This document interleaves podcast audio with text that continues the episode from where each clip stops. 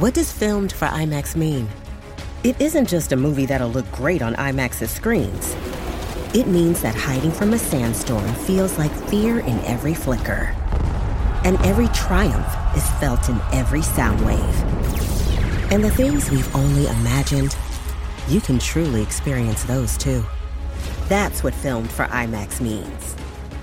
Get tickets to experience Dune Part 2 now and IMAX's exclusive expanded aspect ratio. Knockback, the retro and nostalgia podcast, is brought to you by, well, you. If you want to learn how to support our show, go to patreon.com slash laststandmedia.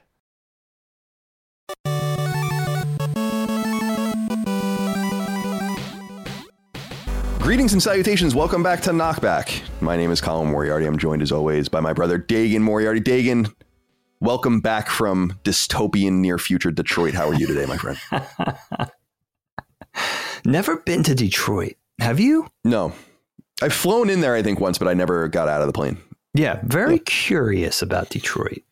You know, since it's been, you know, on everybody's mind the last five years, 10 years, what, you know. More than maybe, that, I would say. Yeah, probably right. A couple of decades now, right? I always think, what do you think when you think Detroit? I, you know what's so odd? You think of GM, right? You think of General Motors, the whole American car biz, and I always go to Eminem. That's the first thing, right? Yeah, Detroit. Honestly, like the Red Wings come to mind for me. Okay. Um, I guess all Tigers. the sports, the Lions, the Tigers, um, and then and the Pistons, I guess less less so. I don't really give a shit about that. But I do like how all of the or you know the names like I didn't I never appreciated as a kid that the Red Wings logo is a wheel of a car mm-hmm. with a wing on it, which right. I just never I don't know why I never noticed that when I was a kid. And then you know you have a name like the Pistons, right? Stuff like that, which I think is is pretty cool. But um, honestly, what I think about is and I, I, don't mean to be mean because it's just decrepit, abandoned old city. It's it's an example to me of I don't like many of Donald Trump's um, new ideas and his campaign, like the things he's throwing out there. But one idea he has, which I think is interesting, and it's never going to happen, but he has this idea to invest in the creation of 10 new American cities and like 10 random locations. I didn't hear like, this. Yeah. Really? Which I, yeah, yeah, which I kind of, I kind of like this. It's a very populist idea. Like, let's start a new city. Let's build it around a fucking microchip processor or whatever. And let's do it in some random place and just draw everyone there. And Detroit to me is the antithesis of that, where I, have I've talked to you on the show. If I want to, if I had ungodly amounts of money, right, just insane billions and billions of dollars, I would invest in charities that would go around to places like Detroit. And I'm not even being facetious. Knock much of it down and like just return it to the earth. I'm not saying you abandon Detroit, but I would imagine that three fourths of Detroit can probably safely be removed from the earth because no one lives in it anymore. And you don't start a new one. You don't do the phoenix rising from the no, no. Just thing? like let let it be reclaimed. Let Detroit become a much smaller city. You know, okay, all right. It's still supported by a grand a grander, you know, metropolitan Detroit area, and Michigan is very vibrant. Right. There's a lot of money in Michigan. Um, sure, but I just think so. That's what I think about when I think of Detroit, which is why I think this movie RoboCop, which we'll talk about momentarily, is so interesting. It's, it's like the perfect target for this. And back then, it wasn't so obvious that it was going to be like this. In 1987, Detroit was still in pretty good shape, actually. Yeah. Uh, Detroit absolutely. was one of the most, I didn't realize this, that Detroit is, uh, I watched a documentary about the car industry in America some some years ago, and they were saying that like Detroit was one of the most affluent places in the country, and by virtue of that, one of the most affluent places in the world, and certainly one of the most upward, upwardly mobile, probably from post war to mm really before the war, but then obviously they just started making tanks and stuff like that. Then everyone was gone, and then everyone came back in the late 40s, and then from there probably till the early 90s. It does make sense when you yeah. think about it, right? Yeah. Until they squandered it and let the Japanese uh, quality run away with things. You know what's funny about that, man? Not to get off on a tangent, but they had an opportunity, especially. I don't know about the other American car brands, but GM. I don't know if it was Toyota or Honda, so don't quote me, but one of the Japanese car companies, when the Japanese started to gain rapid success in America, went to GM and said, Look, we'll teach you, we'll show you how we're doing it with fuel economy, with smaller cars, more affordable cars, but higher quality. And GM told them to go fuck themselves in not so many words, which is really, you know, the, the sense of entitlement was, you know, it started off with this American pride and a commitment to quality and American power and all these great ideals that they just, I think, a sense of entitlement eventually just, you know, where it was, we're going to have all this still, but we're not going to dedicate ourselves to the customer. They're just going to have to buy our crap. essentially. And, and uh, I always think it's such a fascinating story. I don't know too much about it, but I find it really fascinating whenever I find another little morsel of information. It's it's kind of fascinating. I'm really intrigued with this new city thing. I want to know more about this. Like, where are they going? Yeah, let me see. And what states some. are getting these things? Is there any state that doesn't have a big city? Any state? Uh, I mean, a lot of the Midwestern or big, Wisconsin big by their terms, but yeah, there are plenty of states that don't have. I like. I think Vermont, Vermont's capital, Vermont, Montpelier, um, Montpelier. I think yeah. it has like fifty thousand people or something. Yeah, and so, no like tall buildings. And, no, yeah, that type of thing. Yeah, Vermont's a good example. He said it's uh, CNN. Former President Donald Trump on Friday proposed building up to ten futuristic freedom cities on federal land, part of a plan that the 2024 presidential contender said would create a new American future. Um, light on details is one of the headlines. So, but yeah, that was uh But yeah, so right now I, I just think people fiction. move around. There's more people in the United States than ever. That's going to continue to happen for a while until we enter this Malthusian sort of decline that will happen in China much sooner, but will happen here as well. And places will be built and then abandoned. And yeah. we have to be willing to just kind of shove that stuff back into the land and just let it because I, I think part of the reason Detroit is so depressing is not that people are leaving or that it's not what it once was, but but that it's it's constantly reminded of what it once was. Like you don't need to exist amongst this this ghost town that doesn't it, that doesn't represent the reality of that city at all anymore. It's okay. It it happened, but it's done. You know, mm-hmm. no one's going to buy those houses. No one's moving back there. It's yeah, over. it's tough. That's a tough climate. You know, um, really tough. So but could yeah, you bring that, industry back and grow, you know, uh, a place, a city around that again? I don't know. Yeah, let me see here. Or is that, you know, I know what you're saying though. Is that just sentimental? In other words, does it make sense to rebuild here just because it was here and we remember this place and its greatness as well, by the way? Right? Is it does it make sense to go somewhere else or does it make sense to build on that, you know, ground zero or whatever. I don't know. Dude, it's pretty crazy. I mean, um, I'm looking at the demography of Detroit, and this is all relevant because we're going to talk about RoboCop, obviously, but um, peak population in 1950 census 1.8 million. Okay. Wow. It's 620,000 now. Wow. And that's in the 2022 estimate. The 2020 census had it at 639. So even in between that and the census, it's 20,000 more people out between 2000 and now it went from 951 to 620 so the city is just eroding away it's a rate it's being it needs to be erased along with the people that are mm. leaving because it's not going to recover it's never going to recover maybe it settles somewhere in like the 500 like a $500000 or 500000 person range but um, right but I think it's a pretty canny selection. Although maybe this, maybe people started seeing this trend because I'm looking at the demography from the census. 1980, 1.2 million, and then 1990, 1 million. So while this movie was being created, I guess there already was a flight from Detroit. Sure. Yeah, yeah, yeah. Um, and it was becoming, I guess, better known for crime. But yeah, it's sad, dude. Like population increase 1910 to 1920 so 113% increase in population 1920 wow. to 1930 57% and then you get to like 1950 to 1960 negative 9 1960 to 1970 negative 9 1970 to 1980 negative 20 1980 to 1990 negative 14 mm. these are mm. percentages that trend does make sense yeah yeah, it's pretty interesting. interesting. Yeah, and the Japanese just beat the shit out of them. You know what I think it is, Dig? Part of it, and you saw a little bit. We always bring up Mad Men, but I'm, I'm I, I remember that. I love the. I mean, it's painful to watch and it's tough to watch, but when Roger gets really mad, I, think, I don't know if it's Honda or Toyota or like one of the Japanese companies comes in and he has like no time and he has like crazy beef with them or whatever. Yeah, I do wonder if the American manufacturers were like, there will be generational beef between the Americans and the Japanese. People will not want to use Japanese brands, and I don't know and the same thing with German brands. And I, I wonder. Yeah. Oh, yeah. I wasn't around for this, but right. at some point it became okay. And yeah. I don't know if it's because we so thoroughly won those wars and then became friendly through the Marshall Plan and all that stuff where they became reliant on us. But by the 70s, people are like, oh, yeah, I drive a Toyota or I have a Sony TV and yes. all these kinds of things. And I think that that, I would imagine that turned quicker than people would have thought. Like the kids of the people who fought in World War II against them are now buying their products sometimes emblazoned like Mitsubishi, the fucking creators of the Zero that killed thousands of Americans, you know, and all these things. So I do think that that has something to do with them telling them like, go fuck yourselves. We don't need you. You're not going to be relevant here anyway. It totally makes that, sense. And I think that was a misreading. Yeah, we fought a war. Mm-hmm.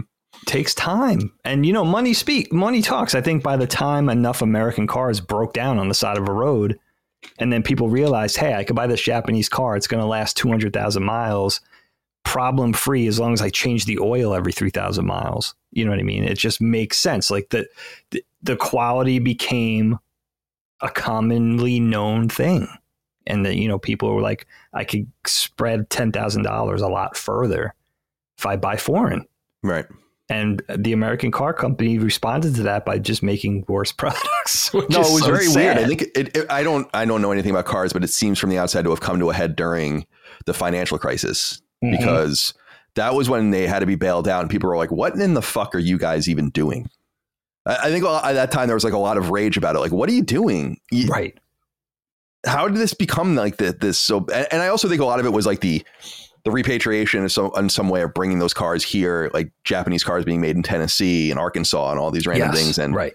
People kind of seeing that oh, this actually does benefit our economy. Oh, and they're not unionized, so there's like no complications. I watch these car guys on YouTube that are really interesting, just about they're like car resellers and used car and and dealership people, which I I don't know, I just find it interesting, and uh, they were saying that the UAW situation with the American car companies is such that they they suspect that the car companies don't even care because it is so expensive to borrow money right now that they're like, fine, we have nothing to sell anyway. We don't care. We have so many cars. Stay on strike. We won't pay you for six months. That's the complicated so, situation they found themselves that in. Sucks. But, yeah, that really um, does. The timing's not good for them. No, not at all. But uh, and that brings us to a conversation about Detroit and RoboCop for 1987. But before we get there, I mean, is everything else well in your life? Everything? Yeah, yeah. Thanks yeah. for asking, man. Everything's good. good. Another weekend. We got we got, we got a week to the big day. I mean, yeah, I this a week from today is, when we're recording. Yeah. Yeah. Yeah. Yeah. This, yeah. So a lot to look forward to. And you know, the time moves so fast. Your wedding is going to be here tomorrow, basically. I know. I'm. I'm. I'm not. I don't know what I am about it. I'm not. I don't think nervous is the right word. I, I keep saying this that Micah and I are different levels of stressed out about it. Where I'm, and I'm sure she cares about this too, but I don't think it's what's on her mind. Is where I'm like, I just want people to be where they want to be. So I want everyone to have a good time and be glad that they came, and I don't give a shit about anything else. And I think she's like, I don't care about the ceremony. Like as far as like what it's it's funny. All our friends are going to be there. It's not very serious, right? Anyway, I'll tell. I don't know if I sh- should I tell the audience. Yeah, I'll tell the audience this now because it will already happen. I think I'm coming out to The Heat Is On by Glenn Frey, which I'm really excited about. I didn't know about this. Yeah.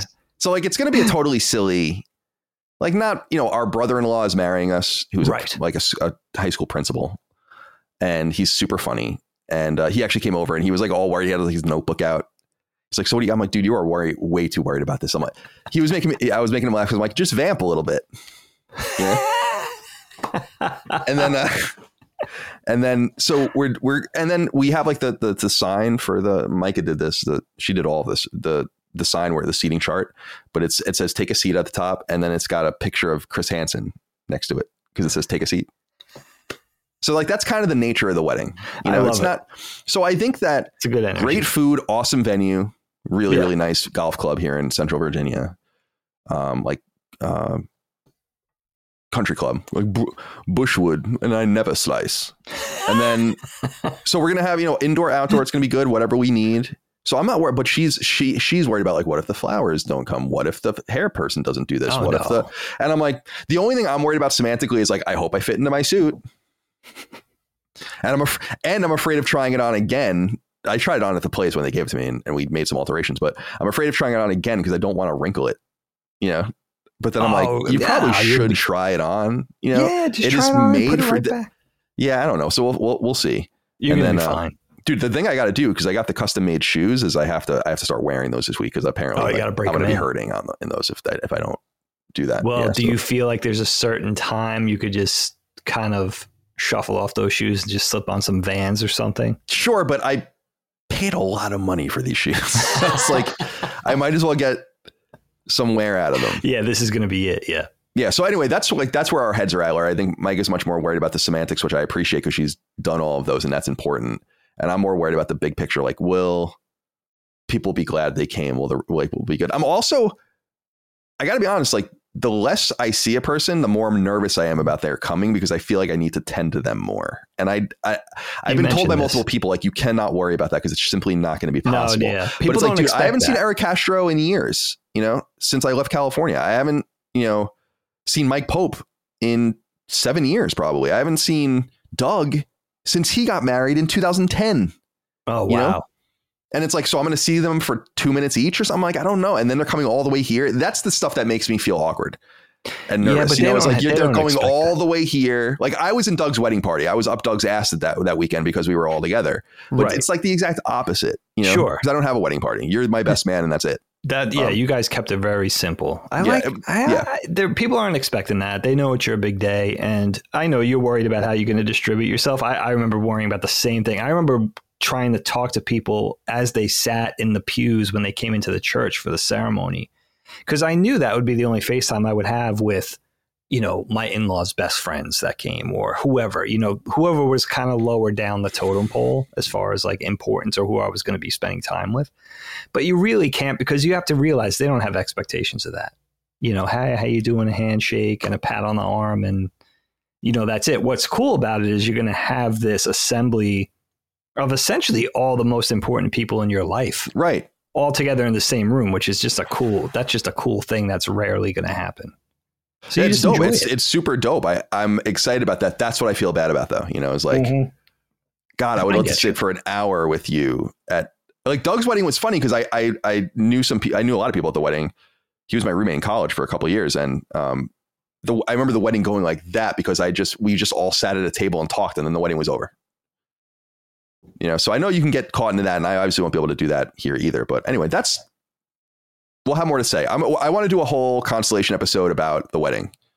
Um, so we'll we'll get to it on the on the appropriate show. But Dig, glad you're doing well. I'm okay too. That's all that's on my mind recently. Yeah, you got you guys got big things coming up. I the only my only wish list for your wedding. I I just thought of this now. I want your dais to be like 30 feet above the rest oh, of the people. Like a drum kit, like putting a drum just, kit on the stage or whatever. like yeah. proper royalty. Right. That'd like sci-fi royalty. That'd be sick. Too late for any special requests, unfortunately. Okay, everything's, right, everything's well. locked in and uh, ready to go. But we have about 100 people. I don't even think I know 100 people. So who are these people? Yeah, like who? Uh, well, the day the day before, I want to sit with. Um, well, there's two things. Mike and I need to practice dancing like for our our song, and then um, which is REM. oh slow dancing. Yeah, slow dancing, which is oh, like really not a bit. REM's at my most beautiful, which is oh, I didn't know this. I love that song. That's a great choice. I never heard of that being a song, but that yeah. that's a great choice. Yeah, I think so too. And uh, our sec- our second choice was Mr. Kitty's After Dark. I don't know if you know that song. It's kind of like a no. like an electro song. Um, but that was the one we went with. I, I put on the inside of her ring after dark on the inside of her wedding band as like an ode to that. Being Very romantic. And people Very are gonna be like, "Oh, that's dirty" and stuff. And I'm like, "No, it's just the name of the song." That that may be a double entendre though. I like the innuendo actually. yeah, she wrote on the inside of my ring, "The butter to my bagel," which I think is cute. There had to be a food thing with Mike. Yeah, and, and the Long Islandy kind of thing as well. Oh, very nice. Yeah. yeah. I didn't even see. Yeah. Yeah. Very nice. So soon enough, my friends. But let's get into something a little darker. Hopefully, our wedding is not as dark as RoboCop from 1987. Now, Dig, I asked you to do this movie for for a very specific reason on Knockback. Is that so similar to how I have to be very judicious with my time. I said this during the Avatar conversation, and when we did Avatar, the 2009 film, I said there's a game coming from a studio I like. I want to familiarize myself with the f- subject matter. And so I did that. And this is kind of a similar situation, although coming from a somewhat different perspective in that I've seen Robocop. I just don't really remember very much of it. This was like a heavily edited Channel 11 TV movie in like the early 90s that would get rid of like a lot of the violent parts and was probably like on Showtime or wherever the hell we had at, at any given time where I would see it there too. So so that when I was watching this film, I was like, oh, I remember this. I remember this. But I don't think I ever actually explicitly one time sat down to watch RoboCop, and I've oh, never oh, seen anything else in the RoboCop series. So this was, hmm. and so to introduce it and bring it full circle, there's a game coming out in early November, a RoboCop game, and there's a demo for it on Steam that people have been playing, and it's supposed to be low key good. So with that, I was like, oh, well, maybe I should check out RoboCop because I don't like the poser. You know, I don't like the poser energy. So you got to familiarize yourself. You got to know what you're doing. Let's not be crazy with it. How many of you are playing Spider-Man 2 right now without having played Miles Morales? Shame. son of a guns. Shame. So no, that's roots. why I chose this. And so I wanted to familiarize myself with it. Um, Paul Verhoeven, I think that's how you say his name. Yeah. 1987 film. I was two and a half years old, going on three when this movie came out. Don't remember it at all. So I want to ask you first what you think of the movie on an overall way, what you remember about it. Did you see it in the theater? Whatever. What what do you what are your reflections on it? But what I'm interested in too here, Dave, is how ahead of its time this movie is and how it's not very good, but it's surprisingly deep. And mm. I don't know that I've ever, or I don't want to say ever, that's pretty rare when you're like, this kind of is kind of not very good. There's the the CG or whatever the special effects you would call CG, the special effects not yeah. very good. Uh, the acting okay.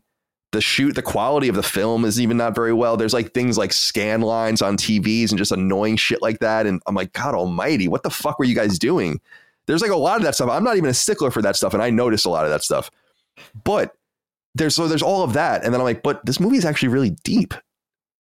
It's very strange. I, I don't I don't know, and so it kind of is very harmonious. We're like, oh, okay, yeah, I like RoboCop. I think it's pretty good. And in just reading a little bit about it, I try not to read too much about these things so I don't spoil it for myself and come up with other, other people's ideas. But I didn't realize that this movie is actually very well respected. That it was kind of well respected back then, and people liked it. Obviously, it did well in the box office, but that over time it has become an almost prescient movie, very yeah. similar to Blade Runner, which in and of itself is the inspiration for RoboCop. But so I give it to you, Dave, to kind of take it away. I'm curious what the memories of 1987 were. Did you see this in the theater? What What do you remember about it? Did you like it? Go on and take it away. Yeah, I mean, I mean, first of all, as far as iconic retro sci-fi, we had to do this for knockback, right? This has been on the list for a long time. And I understand, like, I like the way you brought it out. It's timely associated with this Robocop Rogue City video game that's coming out in early November. But, you know, first person shooter, which by the way does look very good. Watch some gameplay footage of it just to get my association with relevant modern Robocop. But man, when you texted me that we were going to do this, what's the first thing I said to you? I said, "Oh shit, Paul Verhoeven." Yeah. And I saw this in the theater in 1987. I was 13. it was that period of time that we talk about a lot on the show between, I would say, the mid 80s to the mid 90s, that 10 year range where we just saw every popcorn flick in the theater. And this was one of them. But this was a weird one for me because I do distinctly remember not liking this movie. And I'll, I'll, I'll go into reasons why, you know, growing up, because it basically boils down to the fact of we had this we were exposed probably for the first time at least for me there was a level of violence and on-screen visceral blood and guts and gore that we were that we were not accustomed to in our action movies. That wasn't a thing yet. So it takes the it really I do remember thinking like it took the visual shock and awe of let's say something that I shouldn't have watched a little earlier like a John Carpenter's The Thing. And then put that in with our sci-fi which we weren't used to. You know we were used to above board fun level of on-screen violence Star Wars GI Joe Transformers and all that kind of thing. And I remember Paul Verhoeven was probably the third director name that I knew by heart that I associated with a certain flavor of movies. The first one being George Lucas, right? Star Wars, we were huge fans. Everything George Lucas did, we were excited about. Second one, Steven Spielberg, E.T., Raiders, eventually Temple, right? Temple of Doom. So Steven Spielberg was the second one, whereas like you looked forward to what he, you were excited about what they were going to give you. Paul Verhoeven became like a thing for me. Like, oh shit, that's a Paul Verhoeven movie. I'm not going to like it because it's it takes the same sort of flavor of his big three for me growing up, which was RoboCop, Total Recall, Starship Troopers. All of which, by the way, starting with RoboCop, I saw once in the theater and I felt like that was enough. And again, it was it was this overarching feeling that I couldn't even explain, like I could explain and articulate now, but it was a whole thing of like that's not fun. The way you're doing it isn't fun. I don't like it. And the other thing is that's important, I think, to note now is that I was too young to get the satirical aspect of things. Right. Whatever impact he was trying to make and whatever message they were trying to send with this movie, both comedic and serious, I would say. You know, it has a little bit of Doctor Strangelove vibes in parts and a little Definitely. bit more serious, hmm. you know, Christ parable crucifixion thing mm. going on. I didn't get any of that. All I understood was when I watched Star Wars, and a stormtrooper gets shot, I don't see the blood splatting against the wall. I don't see an Ewok's leg being blown off. that's not fun. That, Imagine that's, because an, that's not an. ATST like a Scout Walker just stomping on an Ewok. and I just and it made me think, you know, that's really what we were steeped in, especially us Gen Xers, because you were little, but like it was like Cobra officers parachuting to safety, stormtroopers shooting wildly off target. When they do get hit, they get a little singe mark on their breastplate and fall to the ground. That's what we were used to. We were used to that sort of.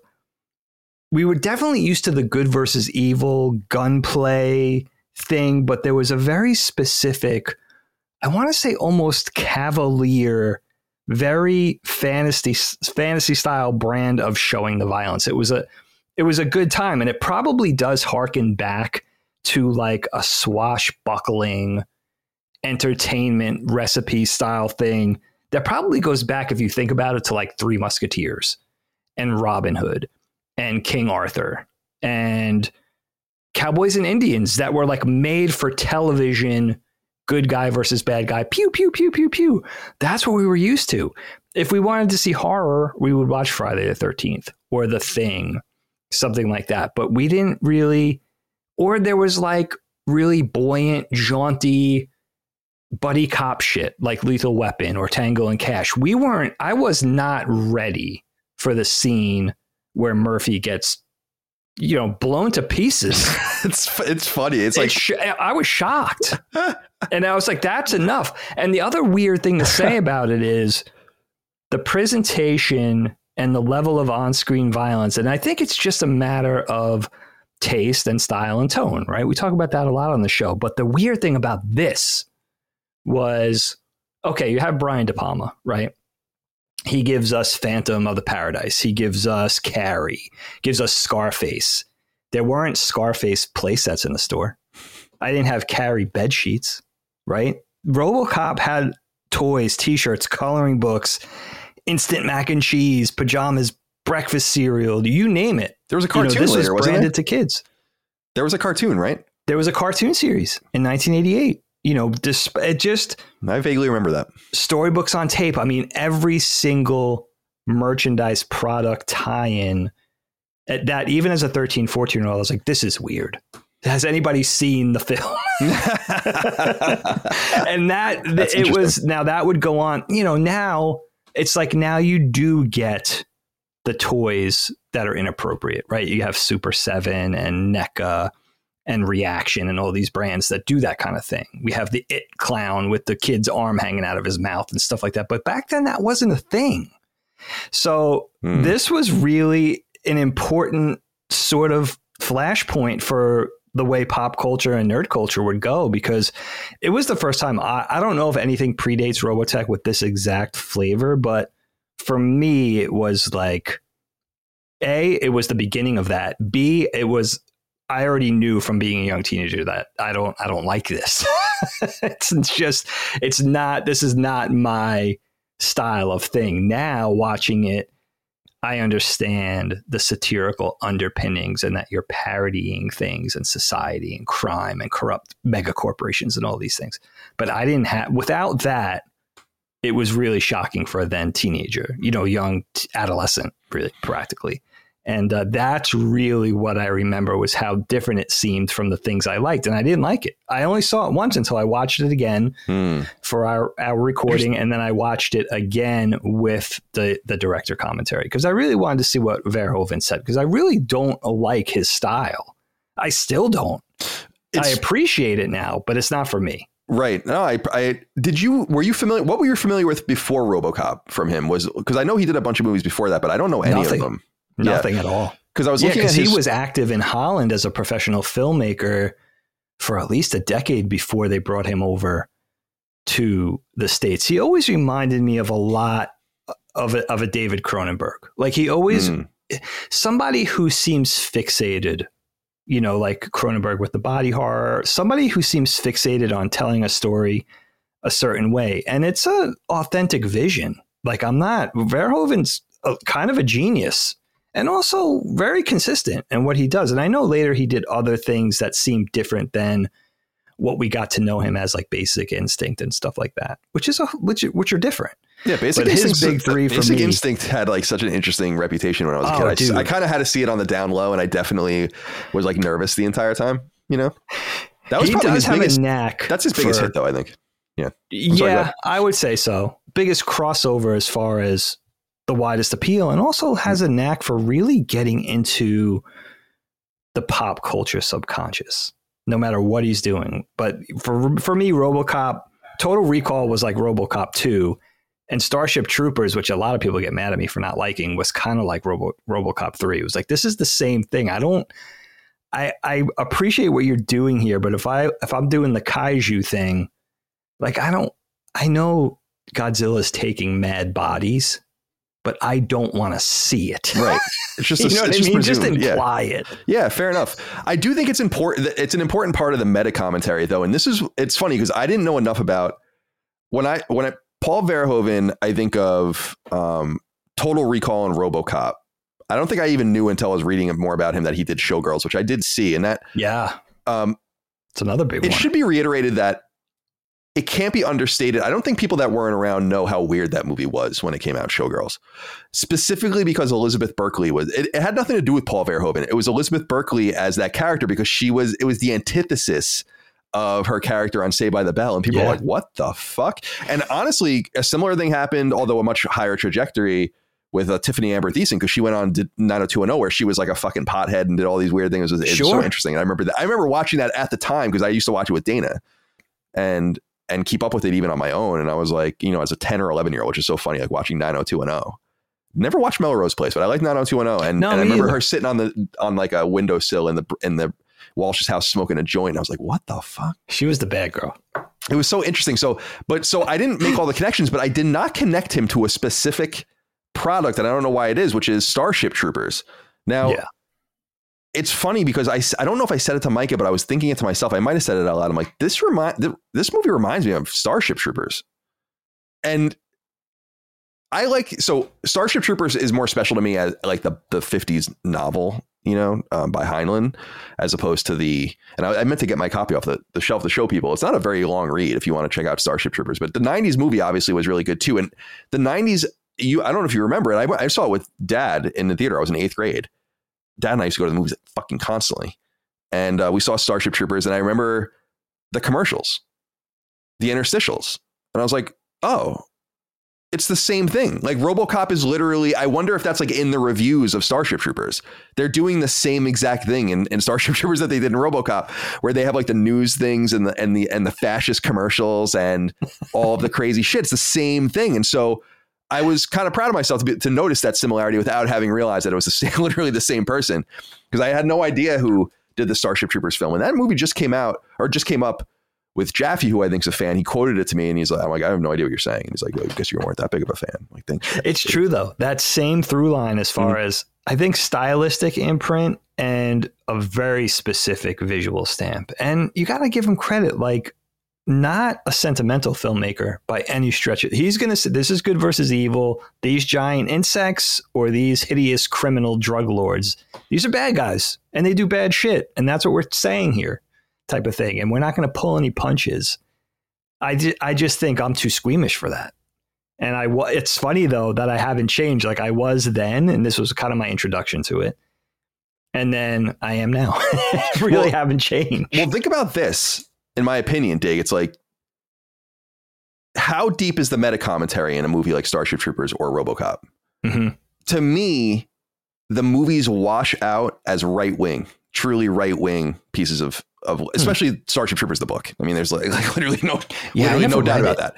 Okay. But um but for me, I look at it as like you could interpret it as so stringent a meta commentary that it's actually a a, a reaction and reactionary book or a commentary on that itself. In other words, RoboCop seems pro cop. Like there's really nothing about it that makes an anti-cop stance. You could imagine a modern RoboCop, and I know they remade it. I never saw it, but you could imagine in this much more anti-police mentality kind of you know whatever we have going on today which i think is undeniable that you can make a real commentary that lampoons the cops and that that would be interesting in and of itself sure robocop just being out of control but it's really not about robocop it's about the companies it's about the corporation specifically the corporation having control over the, the police um, which is itself like a right wing move, but also a right wing commentary. But it is that in and of itself kind of a left wing observation. I guess that's what I'm saying. Like you could you could interpret both pieces as whatever you want because it's. I actually think that they're that deep. That's what I was so surprised about with RoboCop. Like the commercials are fucking hysterical, dude. They talk so about something happening at Lee Iacocca High School. I'm like, dude, these are funny ass jokes that they got in there. Very funny. Like seriously the, cutting really in some cases very sharp humor. It's and by the way, I meant to look this up. The I'd buy that for a dollar person. Does that come from this?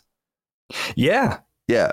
That okay. whole thing was created for this. Right. That's what we thought because that's a famous meme, right? Yes. And I was like. I don't. And she was like, "Is Mike was asking me? She's like, is, so is that like a commercial at the time and or whatever?" I'm like, I don't think so. Like, I'm, I'm, I'm like, I think that that does come from this, but I don't know. And I when I would see that meme around, I never thought of RoboCop but it's like I'd buy that for a dollar, you know. it's just very funny. The, the the Butler brothers game Nukem, dude. My favorite part of the whole movie is that twenty seconds. It's hysterical. It reminds me a lot of you know what it kind of invokes a little bit that spirit. It's like the through line that connects Willy Wonka to something like this to something like Family Guy, where it's like snappy, cutting, quick yep. remark on society or whatever's going on. Yeah, Willy Wonka is a great example. So is Family Guy, and right. you know that's what was lot. That really is the aspect of this movie because sometimes it's comedic and sometimes it's presented very dramatically, melodramatically, I would say. But that's what I miss as a 13 year old. I didn't see any of that. I it was the same thing when I watched Doctor Strangelove in our AP English class in high school. I still, as a 16 year old, was like, I, I don't understand. Like, I kind of understand that you're joking around about something serious, but that's as far as my sophistication got at that point. So now, with that added bit of depth, you could understand the genius of this first Robocop movie. And again, I haven't seen the sequels, I haven't seen the 2014 remake. I don't think I ever even saw the animated an episode of the animated series. I remember the animated series being on, but I don't and I remember the toys and stuff, but I, I didn't care. I didn't know. I was actually kind of scared of RoboCop. I remember as a little kid. It wasn't until the early to mid '90s because when when Terminator 2 came out, which I want to say was '91.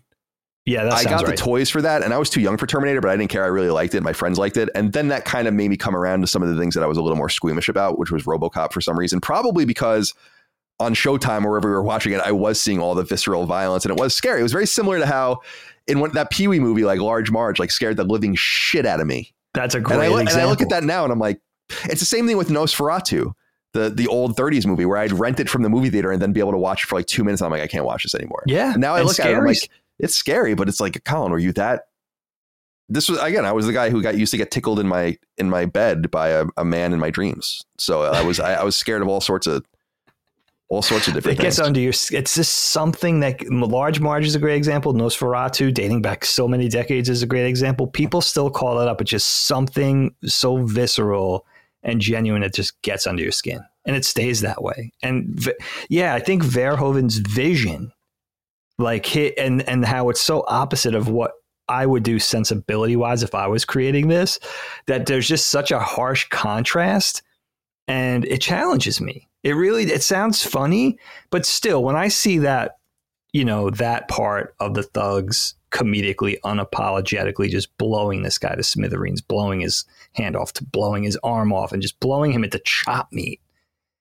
All right there for you to see. It's not implied. It's not show don't tell. They're just showing it with 200 squibs and bags of squash or whatever the hell they're doing to make it look real. It's just like, oh my God. As a 13 year old, I was just, you know, I was picturing now watching this, like I'm thinking about something that's hard to watch. Like, let's say the opening of Saving Private Ryan. I understand why it has to be that way. You're showing how horrific this real life thing was. So at the end, when the smoke is clearing and a young soldier races up and grabs his severed arm and runs away with it it's horrific, it's haunting, it stays with you, but I understand why.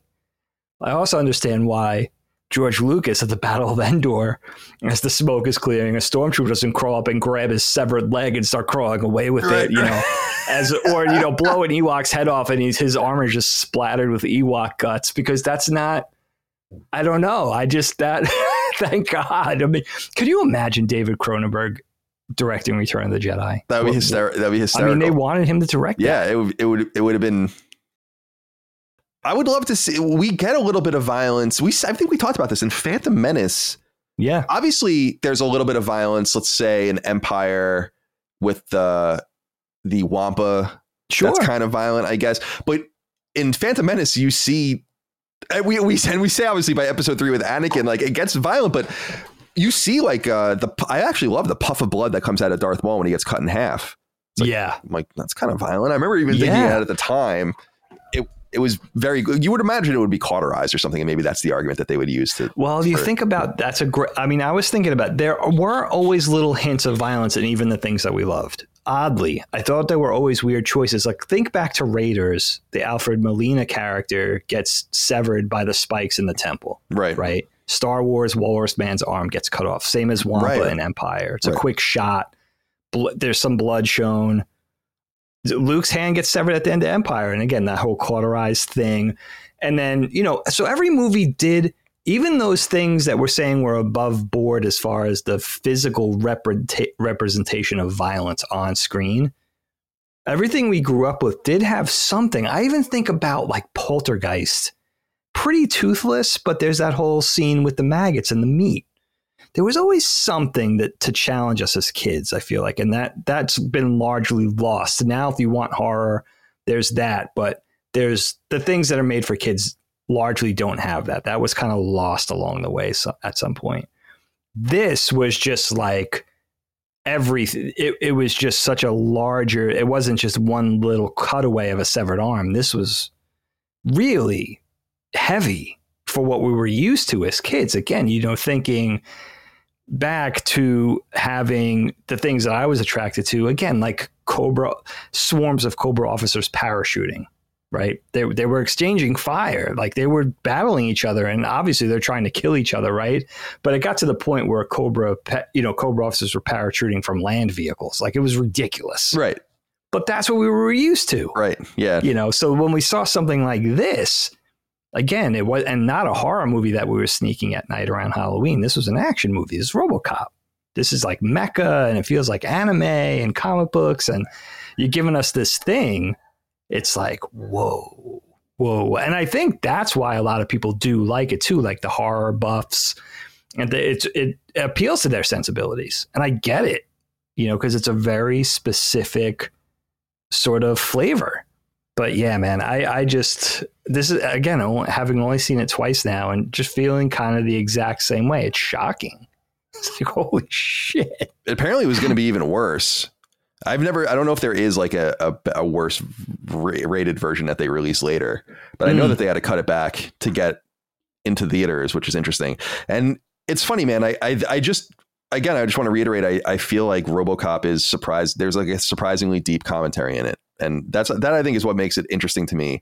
Because I got to go back and watch Starship Troopers because it's been a long time since I've seen it but the as I remember it the movie was kind of an interpretation of the book to kind of play up the criticisms of what the book were which is like that it's it's like fascist, fascist, fascist, militarism, militarism, militarism, xenophobia, xenophobia, xenophobia. Like they just beat you in the face with it. There you go. And honestly, yeah. in my when I was in eighth grade, I didn't get any of that. I remember thinking like, oh, the commercials are funny. and it's like interesting and it's just like a very weird you know uh, eclectic thing to do or whatever i didn't know what the fuck eh, like what they were trying to say and i think that, that that's it's starship troopers is like as subtle as like a hammer to the head and this seems a little bit more and that goes to show you how stupid I guess I was when I was in eighth grade. But this goes, th- this I felt like I was like, oh, this is so interesting. It's because it deals with a lot of the same situations that Terminator kind of deals with, although I think Aliens deals with it with Weyland-Yutani way more sure. seriously, which is like the the huge corporation. And so let's get into this a little bit. We they open the movie, the TV broadcast neutron bombs in South Africa. The president, dude, I'm like hysterical laughing as the shit goes on about. They just keep going into in the news. like I don't know why this is so funny, but they keep going into the news items about how the pre- uh, there's a president or an ex president in every one of these things. and I'm like, why is that so funny to me? Yeah. And so like there's a, there's like a, the president's like in an orbital platform, and then you find two ex presidents are dead at like this other thing, and so on and so forth. And they always start with the the worst piece of news, and then they just like say like, they very nonchalantly say that they're you know they're in their thoughts or whatever. Then they just move on to some other piece of news. Like, it's brilliant. It's just it's totally hysterical. I love it. I love the way it opened, and I think that's really fun. So we after that we get introduced to the Detroit police station, rough and tumble um, they're in their armor, their Kevlar, and all of that. And we learn. I, I like the scene in the beginning with Murphy where he walks in and they there's kind of like they're collecting the things out of the dead cop's locker, and you realize that this is a pretty rough and tumble place. We learn that a company called Omni Consumer Products is kind of going to fuse money into a new, I guess, Detroit aligned city, like a twin city called Delta City and they want to control crime and all that. So we're introduced to quite a bit here. So what do you make about the introduction and the way things are framed as we begin uh, RoboCop? Yeah, it sets this dystopian universe. You know, it's a it's a harsh world. We get that from the news broadcasts, and this is a harsh city in that harsh world. Here it is. Here's the cops that have to deal with this, and you know, this whole thing centers around this mega corporation that's tied in with the military that essentially is so powerful that it controls the police and all you know everything that kind of comes with that. And here's this new cop that got transferred in. This other cop was killed. You know, and again, just like the callous nature of it, that you know, just re- removing the cop's nameplate. That's the signal that all the other cops know he didn't make it. Here comes this other cop. And it's just kind of like it's just getting you ready for this battle ahead of you know I guess the good guys versus the bad guys. It's it's it's funny though. It doesn't really hit you over the head with a dystopian atmosphere necessarily. You see this kind of a sprawling skyline that's really Dallas, not Detroit, but they didn't want to film in Detroit because I guess Detroit didn't have a proper metropolitan look to it like they wanted to do. I guess really what you're doing, like a lot of sci-fi, a lot of dystopian stuff, is here's where the rich people live and then here's where and here's the detritus where all the poor people live and that. Here's that dividing line essentially that futuristic side of the tracks different you know disparate side of the tracks. So you know it's okay. It's interesting. It's not blade runner in its visual mm-hmm. presentation. And also kind of i feel like at this point in the film early on walking that line between i guess kind of questioning like is this going to be serious or is this a parody? Like, is this satirical? And not really knowing, and maybe not enough of a heavy hand in one direction or the other from a filmmaking perspective because I think at this point I love I think the news the cutaways to the news and the commercials and you know sort of that Benny Hill style game show that everybody's mindlessly distracted by. You know, you got all this grave you got this whole grave thing going on. Everything is just crumbling, right? You're in this world that's so severe, but everybody's just into this mindless TV show. It's brilliant. You know, another commentary. It's brilliant, dude. It's so, I mean, the, the cutaways to all that kind of stuff is so integral. Like, I don't think this movie would be half the film it is without that stuff. So you get that early on and you get a taste of that early on, which is really, I think it's more that stuff and sort of the world building is more interesting than the whole I don't know, really more I think much more interesting than the whole OCP Ed 209 RoboCop arc. I think what's going on in the world is even more fascinating where it's saying, you know, we're placating ourselves with this mindless television and distractions while all this crazy shit's going on. But we're happy just to kind of watch this vapid TV show yeah, it's, it's um that's why I'm so interested in the political interpretation of it, and I haven't even really read about what his intentions were, or what his political ideologies are. But that's mm. why I was so I was expressing earlier that I was finding it difficult to figure out what it was really trying to say because you can interpret it in so many different ways. Because I come back to this thing that it never takes an anti-cop or anti-law and order stance at all. In fact, it shows how bad crime is and how crazy the criminals are. But yeah. but it kind of shows this uh, this overwhelming hand, and and again, yeah, this kind of have and have not, or this um, while Rome burns kind of mentality that a lot of people have. And yeah, I really dig that too. I think it's really, especially at the time, it's very clever. You know, this it kind is. of commentary is much more common today. I don't know how common it was back then. And the cops are kind of the pawns. They're the ones to suffer in the middle, right? That you got the the you know this whole universe, this whole world being overrun with crime on one side. You have this mega corporation on the other side, who, by the way, is kind of working hand in hand with the crime element.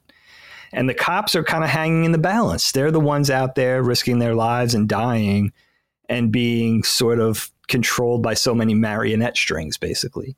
So, yeah, you are kind of made to feel sorry for the cops. It's like, wow, it must be hard to be a cop in this world because it's even down to the point of like, what master do you serve? You know, what you're doing is uh, essentially feudal there's no way of winning. Everything everything you're working for or against is all tied together anyway behind the scenes. Right. So yeah, it sets this impossible situation for the police and then you're basically following one along. So I um wanted to talk a little bit about ED 209, the the police robot. I love the scene in the in the um, conference room where he just blows that dude away. It's hysterical. And, and the guys, it's just a glitch, a temporary setback he says in the movie. But um, why did he have to look so bad? That's that's the thing I don't understand. It's cool design, very Japanese mech style design is really really yeah. neat. Something we'd see much more common. But what do you think? Was it? There's obviously they spent a lot of money on this movie. I don't understand why they couldn't make this look better in the compositing. It just doesn't look right at all, and they focus on it so much later in the movie that it becomes a major distraction, like the staircase scene. Mm. When I I don't understand what they were thinking here. And you see movies that are just much older, like Star Wars is 10 years old at this point. Why not figure out how they did some of what they did to make this thing look a little bit better or come up with some some other solution? Because I was distracted by that. And I was also distracted by just some of the visual the way the the movie falls apart visually for me too. As I said earlier it's really cool that they have this it's very dystopian. They have all these TVs these CRTs in there on their wall with their logo on it and all these different things happening on. it. It's super cool, but there's fucking scan lines on them in the in the film. Like I I was so fixated on that. I'm like, how do you use this footage? How do you not refilm this in some way? How do you not how did you not see this on the dailies or when you were looking at everything? And or not care. It looks bad. It looks bad. It makes it look like a home video. And it happens later on too. There's these cool scenes where they're in the bathroom and there's those they still use them today, like the things that the the the, the red letters come up on and shoot across like these message oh, things. Sure. Yeah, yeah. And those have scan lines on them too. And I'm like, dude, you gotta do something about that. I just, I don't know. I don't know if things like that stand out to other people, but that made it look feel amateur, even though they're trying to do something very advanced and futuristic. So, what do you think about that whole scene? We talk about ED 209 or whatever else I brought up there. Yeah, I mean, it's interesting if you think about 1987 specifically because it's kind of in this weird swing time between all the practical effects and traditional movie making technology and smoke and mirrors and the new stuff being ushered in with CGI in just a short time period. So this is a very specific time for movie making magic as it were. And I agree with you the stop motion, the Phil Tippett stop motion animation, although beautifully done, is very off putting and takes you out of the film. I mean, it's really the same feel as all the stuff he and his team did for Empire Strikes Back, right? With the Tauntauns and the AT-ATs, and then later in Jedi with the ATSTs. And it's it, in terms of movement and locomotion and the physicality of it, it feels like that stuff. I think it's a shame though, because the design of Ed 209, like you said, is probably the thing that holds up the best visually in the movie. Like it was a really cool design. I know they were leveraging sort of what we would come to know as the Dragonfly in GI Joe, right? Like the Cobra Bell Huey, the Huey Bell Cobra helicopter, mm. kind of mixed in that that whole gunship feel mixed in with like a killer whale. Which when I read that made so much sense, and that's a very sophisticated thing because you can see sort of like an orca, like the front end of an orca in that design, but yeah. it's subtle. But when it when you when you hear that, you're like, oh shit! Oddly, that does make sense. I kind of love the marrying of those two things, And just this idea, again, in a satirical sense of like this thing they created is that is complete overkill. Like there is nothing, you know, there is no, it's just unstoppable. Like you created this robotic thing that once you unleash it, you're never going to be able to wheel it back. And that whole boardroom scene it's like, again, like it's like Doctor Strangelove on steroids. It's like Doctor Strangelove with the gore.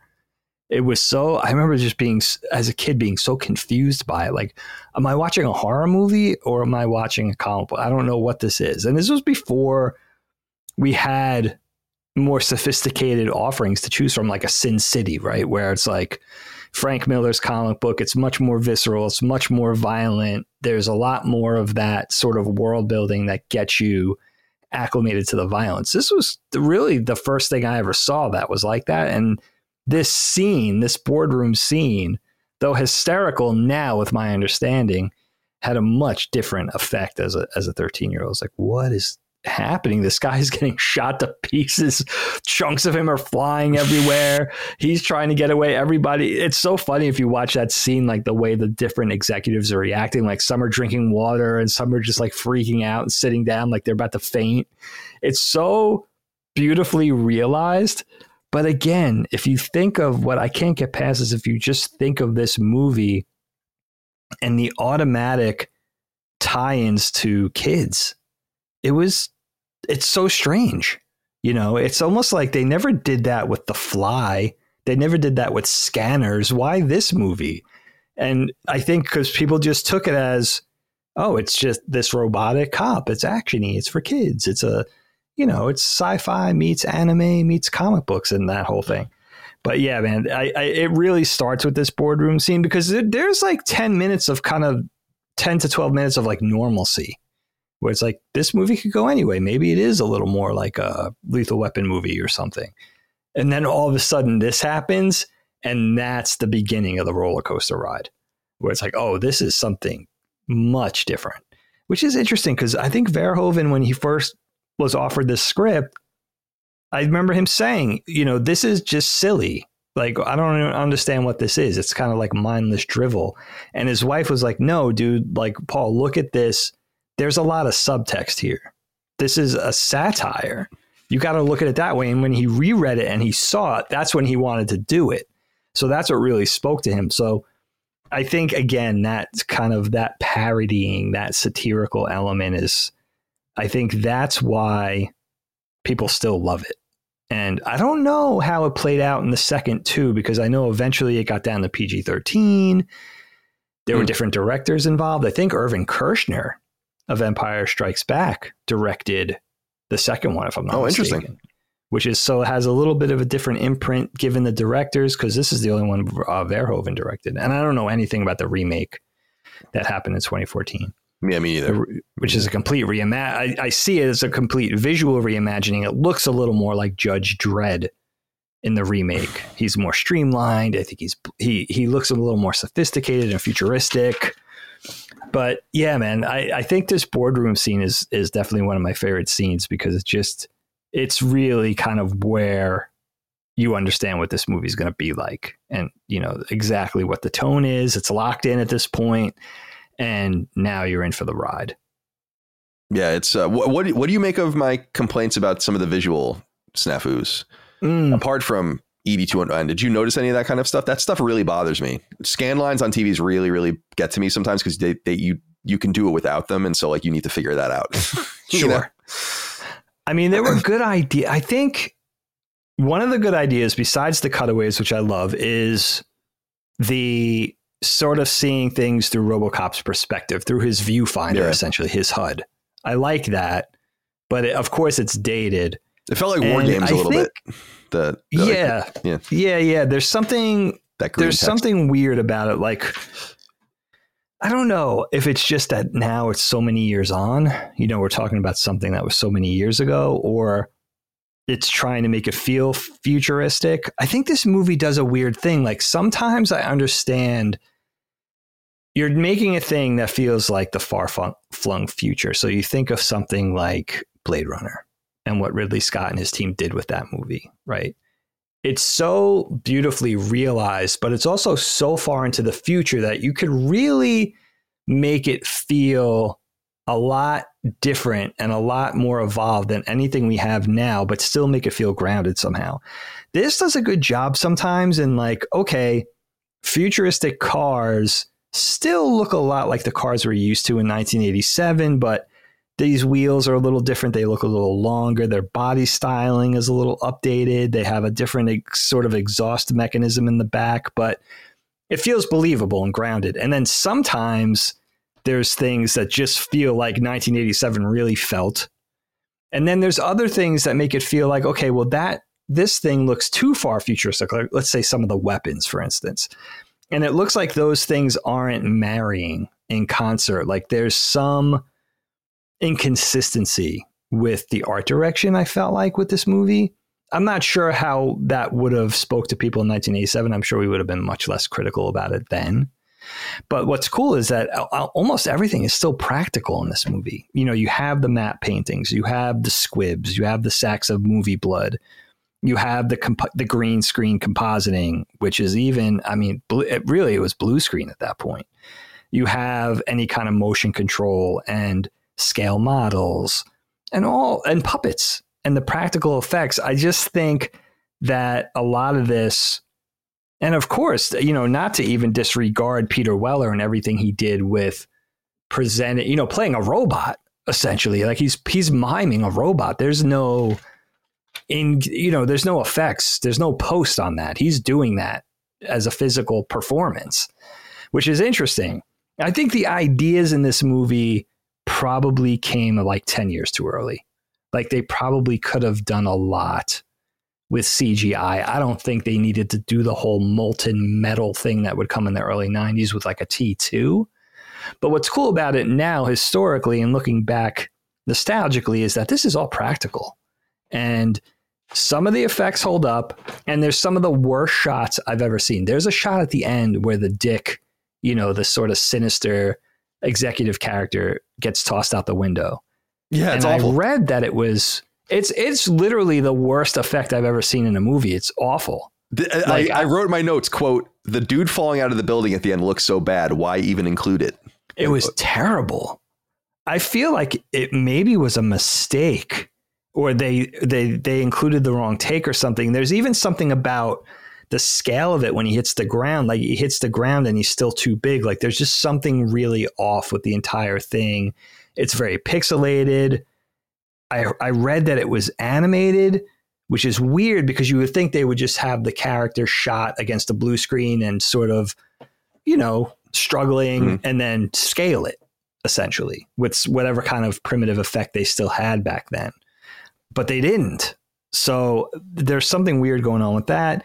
It's very inconsistent visually. I think it does a lot, has a lot of potential, but I think they missed the mark with a lot of it there's also kind of a weird thing where you would think if they were sophisticated enough, somebody with like an all seeing eye would say, okay, let's just show less or do more off camera or imply something because we're really not capable of showing this believably.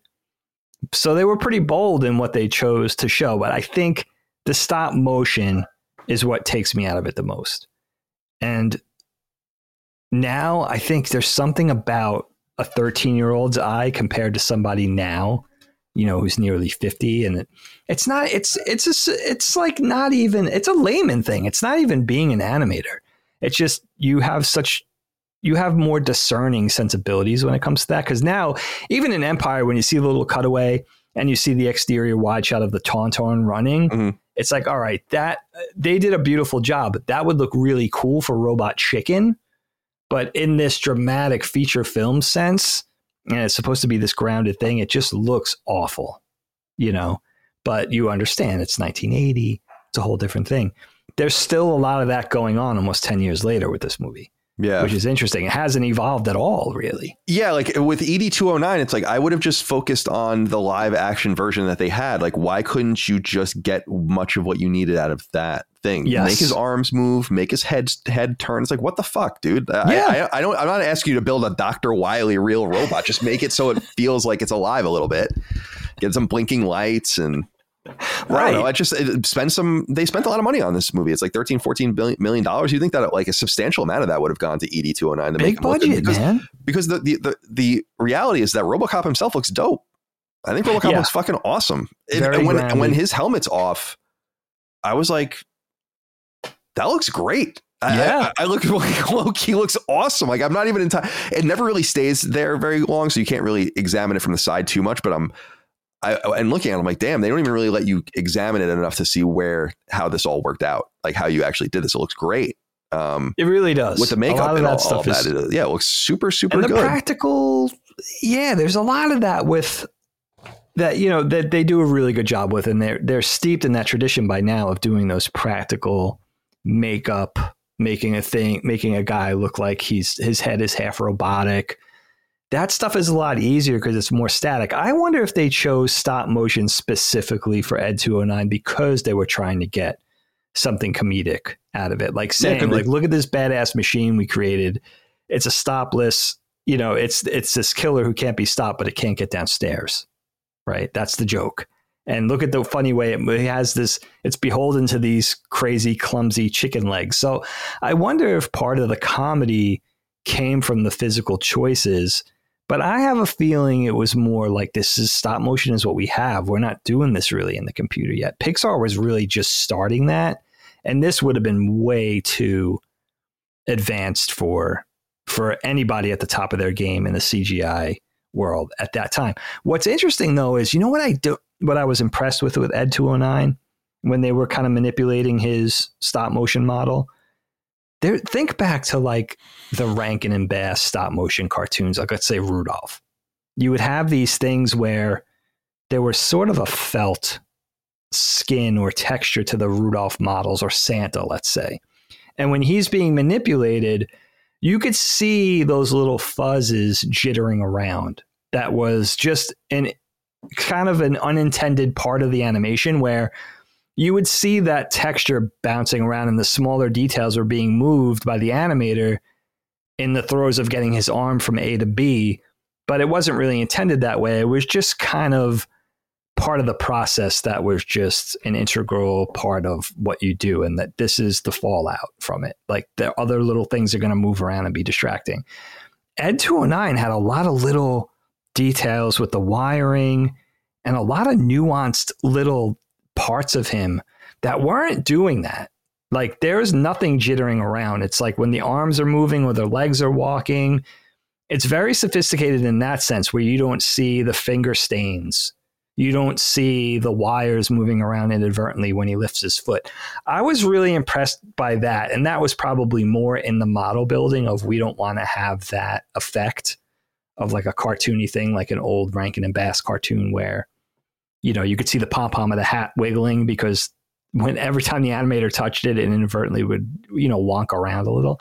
So I was impressed by that. I think in as far as stop motion animation goes, it's really cool. But again, it's not it's not Robot Chicken. you know, it's a feature film and it's composited with a live action actor in the back. So the grounding from a 2023 perspective, it just it falls apart. I think for me, that's part of the joy of this because it really harkens back to a very specific time period, what they could do then. And there's a boldness too with saying, fuck it. You know, we know this is what it looked like in 1980. This is what it's still going to look like in 1987. We want to do this you know so it's fun now you could never do it unless that was the intention yeah that it's it's fr- again because the design is so cool it does look like one of those beefy wily robots you would meet before you get into like a boss room or whatever you know, totally. With the cool arm cannons and all of that different arm cannons which i love too like that they do different things. And but yeah i don't know. Just a, a small quibble really. I mean as i wrote in my notes they bring it back and remind you of it which I understand is necessary for the plot, but it, I'm like, oh yeah, that did because by the time you get past that, you're like, oh, you're kind of into it and you're far beyond it in the movie and you're enjoying yourself presumably, and then you get back to it like, oh yeah, that did kind of look like shit, and now it looks really even worse because they really in that staircase scene they just focus on it so much to the point where I was like, what the fuck is this? Where it's struggling on its back. And I'm like, it's this is lasting way too long. It's awkward looking. Yeah, it's turned into I didn't find it funny personally. So that was a miss for me. But Dude, one thing I found hysterical, and I wanted to talk to you about this, was the gun battle with the thugs in the van with the burnt money. dude, they're driving two miles an hour. And it's so obvious in every shot how slow they're all driving. I don't know if you were, I was fixated on that the entire That's time. That's a great point. Yeah. It's hysterical. I don't know if again that's again this is about the interpretation of the movie. Is that part of the satire? I don't think so. I actually it's hysterical how slowly if you just focus on how how fast they're moving and all the action happening on it, it's ridiculous. It's totally it's insane. It's insane. But as Micah pointed out, that character is uh, the main bad guy is Red from that '70s show, which I uh, yeah, which is interesting and it's funny to see him here. So, did you so did, did you focus in on that during the the van heist?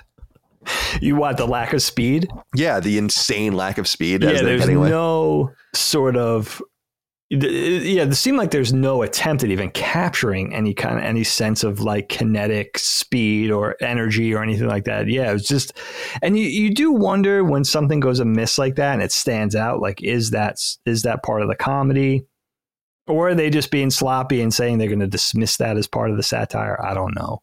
That's the interesting thing about this. But yeah, man, it, it, there's other things too where I wonder if there's also just like the live action and the practical stuff that's just kind of more straightforward is just so much easier to do that they're really putting all of their they're putting all their emphasis on the shots that are going to be composited with the stop motion with the special effects with whatever kind of in camera stuff they're going to do with the you know the practical solution to gore or matte paintings or whatever they're going to do and that the straightforward stuff maybe even second unit, maybe even shot by second unit. I think I did read that they struggled to get a second unit director with this type of thing. So maybe they were resorting to like a C team for for second unit. And I have a feeling with movies like this during that time, it was the less important, less expensive shots that went to second unit. It wasn't just close ups of hands and stuff like that that it would traditionally be. Like second unit probably did a lot of the more straightforward live action shots, even with the ones with the bigger stars and stuff like that, which is kind of a fascinating thing to think about because that would never be the case now. Let's talk a little bit about the, the what happens to Murphy and then the development of RoboCop. The scene frustrates me in the factory because his partner is so dumb, and I don't understand why she acts. I, I guess maybe part of why she's so interested in Murphy after and figures out it's RoboCop and everything is because she feels a little bit bad. But she kind of she's the kind of reason it, it got botched. She was not there to back him up, and uh, that really frustrated me. So he gets shot to shit, which is hysterical. They like shoot God. his fucking hand off and then his arm off, and then just blast him apart. Never hit his head until the very end though, which is lucky. And he gets, they made him and us suffer a lot first. Right, exactly. and then they they put him away, very cold. But I like that I like the whole rebuilding him process. I like the sci- the team of scientists. I like how there's like some women on it, which is cool, and they're all. Re- it's again the nonchalantness of what they're doing and how they're celebrating in front of it and having all and talking about it in front of it and having all these milestone c- celebrations in front of him and all of that. I love it. It's very dystopian. It um, is. and reads almost criminal in some way, and I, I so I love the unsettling nature of it. This is just this this mega corporation that obviously is inherently above the police force locally that just kind of acts in a wand manner, does whatever it wants, and is now like doing experiments on bodies, basically telling people that he's dead and then rebuilding him like this. And obviously, where the movie gets starts getting deep is after this, actually, in some sense. Obviously, it's a commentary up to this point, but the more spiritual, ethereal deepness of it, I think, comes after this. So, what do you make of all of that? The, the Murphy's downfall and then the rebuilding of him into RoboCop and all of those scenes. I mean, thinking back to you know Murphy, human Murphy getting eviscerated, it is a scene with a lot of tension because you're just thinking like, where is the partner? Where is she? Where is Officer Lewis? And here's a bad guy with one shotgun. Now here comes this the bad guy number two with another shotgun. Here comes number three with another shotgun. Here comes number four. He's got a shotgun. It's like, oh shit. Where is the partner? It gets to the point where you're like, even if the partner comes, they're fucked. Yeah. Type of thing. And then there's a build up, and then the release is just the friggin' unleashing of violence on this guy that is there in, in black and white and plenty of red for us to see. It feels like it goes on it feels like it goes on for 45 minutes. And then, you know, they just blow this guy to smithereens. He's a he's a bloody chunk of meat by the end of it. And then that segues directly to the operating room scene, which is so fucking hard to watch. I'm not even sure I watched the entire thing. I think I turned away because it's a very disturbing. It's anything you ever saw on like MASH like taken to the third degree. Like Mr. Thirsty, and you just hear the liquid sucking, and they got all the medical tools and all the jargon, and you just you see all the blood, and it's just like, oh my god, just the way it's presented. It's really hmm. kind of beautifully shot, but very disturbing. And then that the way that links to whatever's left of this guy being alive and seeing them see the surgeons and the doctors at first, and then the O, you know, if that goes and bleeds over to the OCP executives, kind of celebrating with champagne through his viewfinder, and it does. It gets very dystopian, and you start to feel very bad for this guy. I think what's interesting, though, dating back by you know from this point, you start thinking of this from the beginning of the movie. You don't really know that much about Alex Murphy. You know, like they didn't try to build his character out or get you to know him in any way. Like, what kind of cop is this guy? Who is he? What is his personality? Why am I invested? Why do I care? You get a little bit of the wife, that he has a wife and son.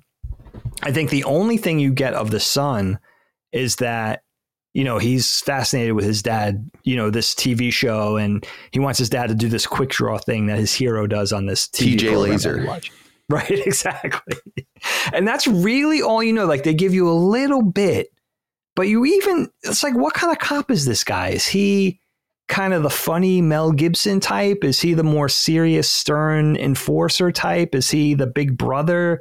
Is he the leader of men? Like, who is this dude?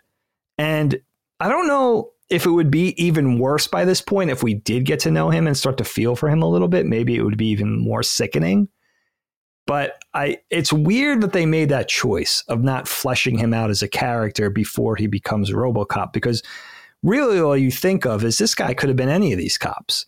What we know, the only thing we really know is that the cops are the faceless heroes that are fucked in this world. They're completely doomed from the word start. And he's the one that we're following. He's the one that gets fucked up. He's the one that's going to be, you know, they're going to turn this chunk of meat into this hero to further their own ends. It's not for him. It's not for the police force. It's so they could create this product. And it's interesting that we don't know more about Alex Murphy before he becomes Robocop. And I think that's why the movie in its weak points, that really it becomes obvious now. That's the weak point of the movie. We why do we really care about Murphy beyond the fact that he's a cop in this world. We really don't. We really yeah, don't know about him individually. We no. know he's he loses his wife and kid, he loses his home, this terrible thing happens to him, but beyond that, the only thing they do is and I think they could have played this up more is they maybe he smiles a lot before, you know, in the offing when we first get to know him. He does they do make a point of showing Peter Weller smile. He's not he's not humorless. He's not jokey like Mel Gibson in Lethal Weapon, but it might have been a more interesting choice to make him very jovial and likable. And then this thing happens, and then he becomes this very serious, you know, drop it type thing, you know, right, right. and that contrast. But they don't. They do make him smile a bunch, and you never see him smile as RoboCop until the end. But yeah, I thought that was a very interesting choice. It's like it would have been kind of cool to get to know this guy and just get into his life and what he was about and what he was invested in and maybe he was very heroic. You know, we don't we know next to nothing. Just a slight bit of texture. And uh, the Nancy Allen character is interesting too, man, because I don't I you know what's weird about this movie? Even that so many decades since it's been made, Kurtwood Smith is the only dude that I recognize from something specific in that 70s show. The rest of them, yeah, I, I I've seen their faces in TV and movies dating back to the 70s, but I couldn't tell you a single thing they were in specifically. Besides, I realized that Nancy Allen is one of the stars of Brian De Palma's Dressed to Kill, which I still haven't seen because I can't fucking find it anywhere. Hmm. And this is one of the reasons why we still need to watch DVDs because I can't find Dressed to Kill anywhere, and it's like every director's favorite movie. But she's the only one because I couldn't tell you another thing Peter Weller's in. I know he's been in 80 things. And this cast is exemplary of just that very dynamic. It's like, I know this guy. I know Thug number two from 30 things. Couldn't tell you one thing. Right. You know, so that was really interesting too. But yeah, I thought they could have. Um, I, I wonder about Peter Weller as a choice too. I'm not sure. I'm not sure about his acting chops. What do you think about him? Yeah, I know he's coming know. back I, I in the game too. We don't it's as you said, we don't get a piece of we get more humanity really out of like the other cops than we do him. He's more of like an observer. We see the situation at Detroit police through him, especially in that locker room scene. We yeah. see shots obviously of his kind of somewhat detached partner and all of the rest. I, I don't think we see and I think his stoicness or whatever works for the part of Robocop, which might be why they wanted him. But yeah, it is a little stiff and weird. I don't know who else I would have imagined in that part, but it works fine for me, I guess. I'm just um yeah, I'm interested at this point in in how it becomes more sci-fi, or at least the sci-fi becomes deeper because of this connection of the family and the way that they present the family. The TJ Laser thing is the connection that he has to the real the real world connection is that he puts his gun in his holster like that. And he is inspired to do that from that fake TV show that his kid was into and we see that in the flashback. The other weird thing about the flashback is that you think he's having trouble at home or like something urgent is happening based on the way his wife was talking to him, but then it's like he's just like I have something to tell you.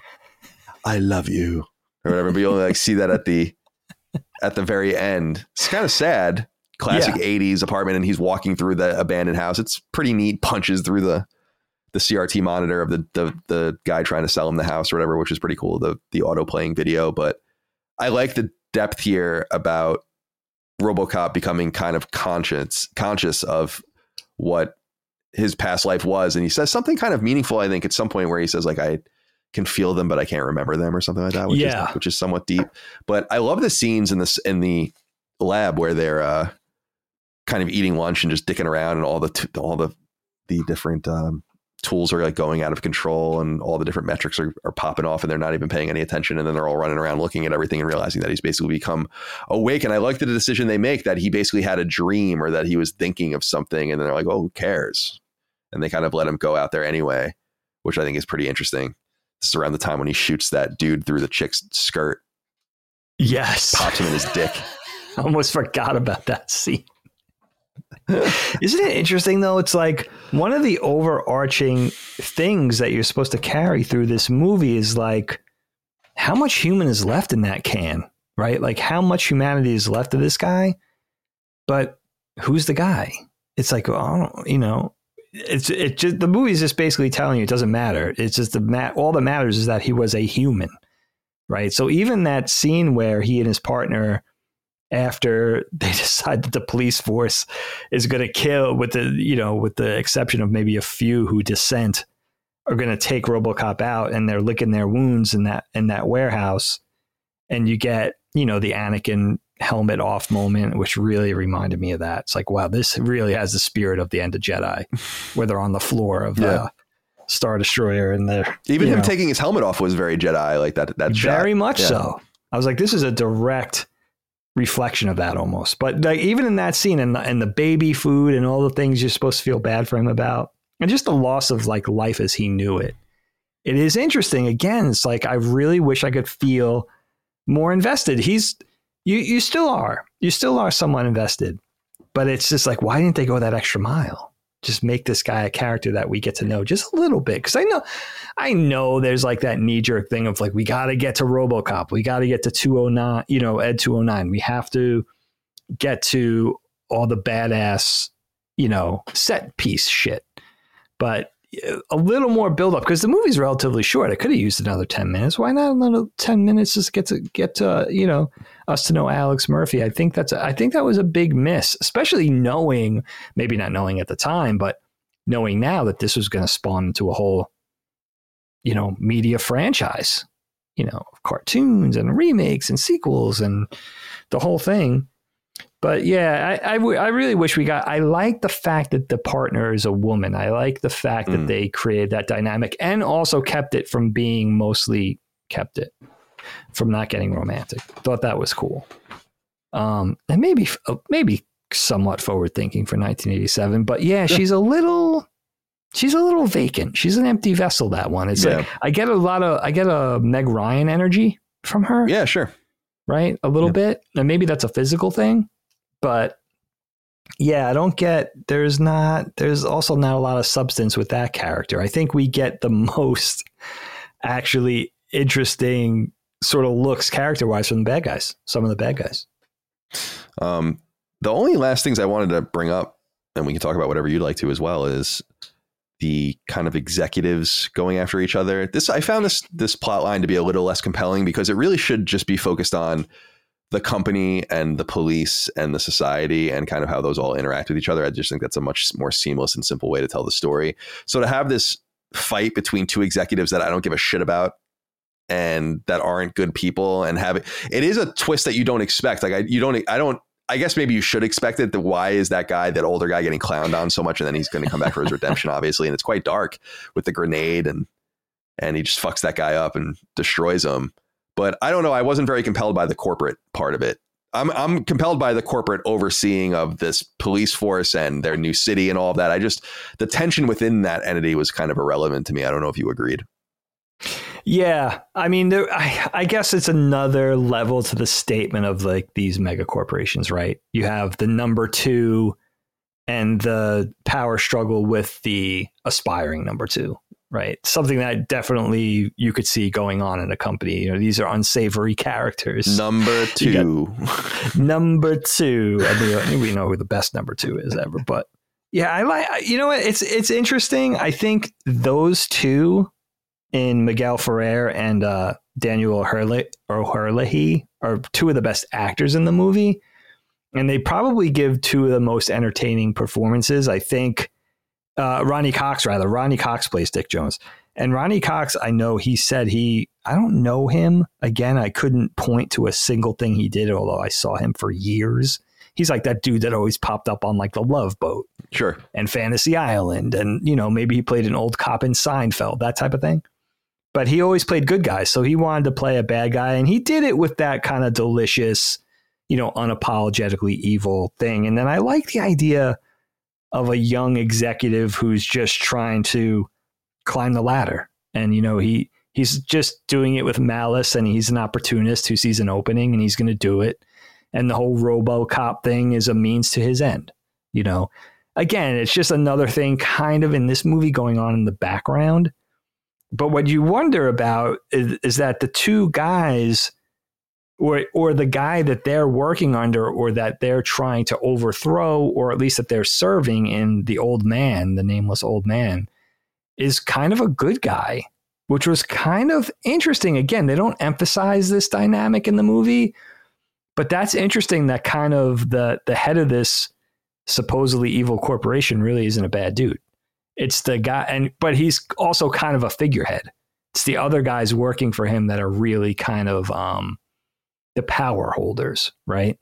So it's kind of it's kind of interesting, but I enjoyed the performances. I thought having Kurtwood Smith play Clarence Boddicker was a really really weird choice. He's a really weird type. Like he just looks I'm, I'm trying not to channel that 70 show cuz I know that's what we all know him from. But he's got this really sort of conventional dad energy. He's not you know, he doesn't have any sort of physical prowess. He's not a big guy. They don't present him as like this Lex Luthor brainiac supervillain type. He doesn't, you know, he doesn't really have anything. He's just kind of gross. and maybe that's effective. You know, he just kind of like this totally despicable, I think completely unappealing, very unsavory not only his look, and I'm not trying to be mean at all, but like the way he looks, but also how he acts, the spitting, right? He spits yeah. on Robocop's face, he spits on the desk, you know, the whole interaction with the secretary with the gum. He's just kind of, he's just kind of disgusting. And maybe, I don't know, maybe that's effective, but it's a weird, I like things a little more cartoony. You know what I mean? Like, let's say somebody with like some sort of physical threatening dimension to that aspect or somebody who's just like a criminal genius or you know there's nothing really that interesting about him except that he's a bad guy and I think he's just really cast weird what I will say about him is that if you think about that 70s show and now mm. they do that 90s show for Netflix which is new earlier this year I think. And you think back to 1987 this this guy has not aged. He really hasn't aged yeah, that much. in this in that movie he was maybe 40 43 42 in the in this movie. And this okay. was one of his first roles in film i guess at the very least and because he was let me see ba and mfa on stage other roles yeah because he's 80 years old but his first role is 1980 so his first wow, role was okay, in 1980 so yes yeah. he he'd only been rolling along probably in smaller roles right for the better part of seven years. But he's got yeah, that's interesting. Yeah, he's got an extensive. Oh, he did one video game, Fallout Tactics: Brotherhood of Steel. Um, yeah, so that was that was the other thing that was sticking out to me. And then of course there's this whole thing of Directive Four or whatever, and the inability for the cops to attack the business ultimately or whatever, which I think is fundamentally interesting, no doubt about it. Um, but otherwise, I really think my my major focus on what I like about this film, and I, I did enjoy it, was just kind of the meta commentary. I thought it was it, it, had some interesting things to say. It was a lot better than I thought it was going to be, and I am interested in the other films, although not entirely. I'm sure I'll get to them. RoboCop two, RoboCop three. I'm, I doubt I'll ever watch the cartoon. I'm, I am interested to know more about the the remake and how that did. And it would be mm. interesting to see a product like this come through the modern lens of society today, where it's it would have to kind of walk a different and toe a different line. I think for what it was trying to do. So there there is that as well. But um, is there anything else unsaid about RoboCop that you wanted to talk about? Yeah, I wonder if we do the other ones on Knockback. Two supposed to be. I hear good things about two. That came just a few years later, I think in 1990, maybe, which is yeah, another really interesting time for filmmaking, especially sci-fi filmmaking, because technology was really starting to change at that time. I think things like The Godfather, right? Things were probably really falling apart by by uh, RoboCop 3. And the remake is interesting. I was really pleased to see Peter Weller is going to return to do the voice of, or he has returned to do the voice of RoboCop in the game in Rogue City. That, oh, cool. That sounded, that. yeah, which is really cool that they got him. And um, yeah, man, I mean, I think I'll always think of this movie as, you know, just that thing where it's like, remembering it as a 13 year old. Like it was the this new thing where it was like this visceral, ugly, realistic, pulls no punches, disturbing, drastic, like unapologetically gory that really crossed over into horror. Too real for me anyway, mm-hmm. type of presentation for stop motion that again, like really carried over into I really think like his next two films, which by the way didn't stop me from seeing each one in the theater with Total Recall, and then Total Recall didn't stop me from seeing Starship Troopers. Each one a little different sort of twist on sci-fi, but really carried over that same consistent treatment of a, of a Paul Verhoeven and his main people that really made it feel like his thing you know? And again like kind of open up my our worlds a little bit even if it wasn't for us because we were really used to that softened much less sharp popcorn flavored made for tv dynamic of violence that that's really what we were used to you know that's really what that that sort of appropriate for all ages thing that even if there was that weird thing that was in the movie like you know think of the dinner scene in temple of doom mm-hmm. right? With the monkey brains. Man, one of my favorites. There might have been a little taste, but just enough to challenge us. But it wasn't the overarching style of the movie. It was just a little something, something. You know, this is the first movie that gave us that, like the full whack. It was like, sure. this is what you're going to get, and this is uh, this is how it's going to be. You know, and it, it's it's so interesting because he really, literally, is the third director's name I knew, and at this time it was a negative connotation. And, and and again, the satire is super super important. I want to give a shout out to the Nukem board game commercial because that whole line of Pakistan Pakistan is threatening my border. Yeah. The kid's like Pakistan is threatening my border. The dad's like that's it, Buster. No military aid for you, whatever. It's hilarious. I mean, I don't even. I wish I could go back and observe 13 year old Dagan watching that in the movie theater because I have no idea what I would have possibly made of that. It probably went so far over my head. That's the thing with Starship that Troopers I, that went over. went over my head too. Like the you know the whole movie. Yeah, I think so. I think, and I was much old. I mean, that was the late '97, something like that. Yeah, Starship Troopers. When that 97. came out, yep. right? And that probably went over my head. I was almost graduated from college by then, which is you know really interesting to think about. Dude, the interesting thing about Peter Weller too that I didn't know is just that he's like a pretty in demand TV director. He's done a oh, shit, I didn't he's done that. a shit ton of TV. Yeah, if you read about him, he's directed. Um, he was directing a bunch of. I have. A, let me see here. Pull it up. There's yeah, a lot sure. of it, but he the big things he's directed a ton of episodes of Monk. Okay. He did he did I think an entire season of Dexter, an entire season of Sons of Anarchy, a bunch of Hawaii Five O Under the Dome, The Last Ship, Rush Hour, Game of Silence, the MacGyver remake. Um, oh, I didn't you guys know read about this. Um, Magnum, the new Magnum PI, the Mayans MC spinoff, and a bunch of other stuff. He's the director wow. of a lot of that stuff. So that's pretty cool. Yeah, that's pretty. Yeah, like yeah, it's pretty interesting. And I've always wanted to watch cool. that show, The Last Ship. I don't know why I've never gotten never to it. it. It's a premise after a global virus. It's actually pretty interesting. After a global viral pandemic wipes out over 80% of the world's population, the 218 person crew of the unaffected U.S. Navy Arleigh Burke class guided missile destroyer, the fictional USS Nathan James, must try to find a cure and save humanity. It's uh, 56, oh, 56 episodes. Yeah. Sounds pretty interesting, but one yeah, that does. There's too many other things to watch. I don't know if I'll ever. Oh my god, it's but, um, impossible. Um, my friend, that was RoboCop. I I uh, rented it on Amazon. I think it might be available on something, but that's fine. Three ninety nine. I think it might be on Paramount Plus or something. I have no idea. Yeah, but, I think is it Paramount Plus. There's another. Oh, it might have been uh, MGM Plus which I never even heard of. Oh my god! Come on, man! MG, get out of here, dude. Yeah, no, it's a thing. Yeah, I'm not doing that. And I love some MGM movies. I mean, Red Dawn. Are you kidding? But I'm not signing up for that. I'll just buy Red Dawn like a normal person. Uh, but yeah, that was fun. You know what's interesting? Oh, I'm sorry. Yeah, Disney owns now through the Fox merger or buyout, whatever. Disney owns the 1988 animated RoboCop series. I don't know if they own any of the other media in the franchise, but that's interesting which is it's disturbing, maybe even a little bit. Yeah, but that's interesting that Disney is now associated somehow with RoboCop. Yeah, Very the, interesting. A lot Very of rumors about Disney recently about uh, you know, I well, I sent you that long ass article. I don't know if you read it for, about Bob Iger. It took it was yeah, of huge. Course. It was a great, great article about him.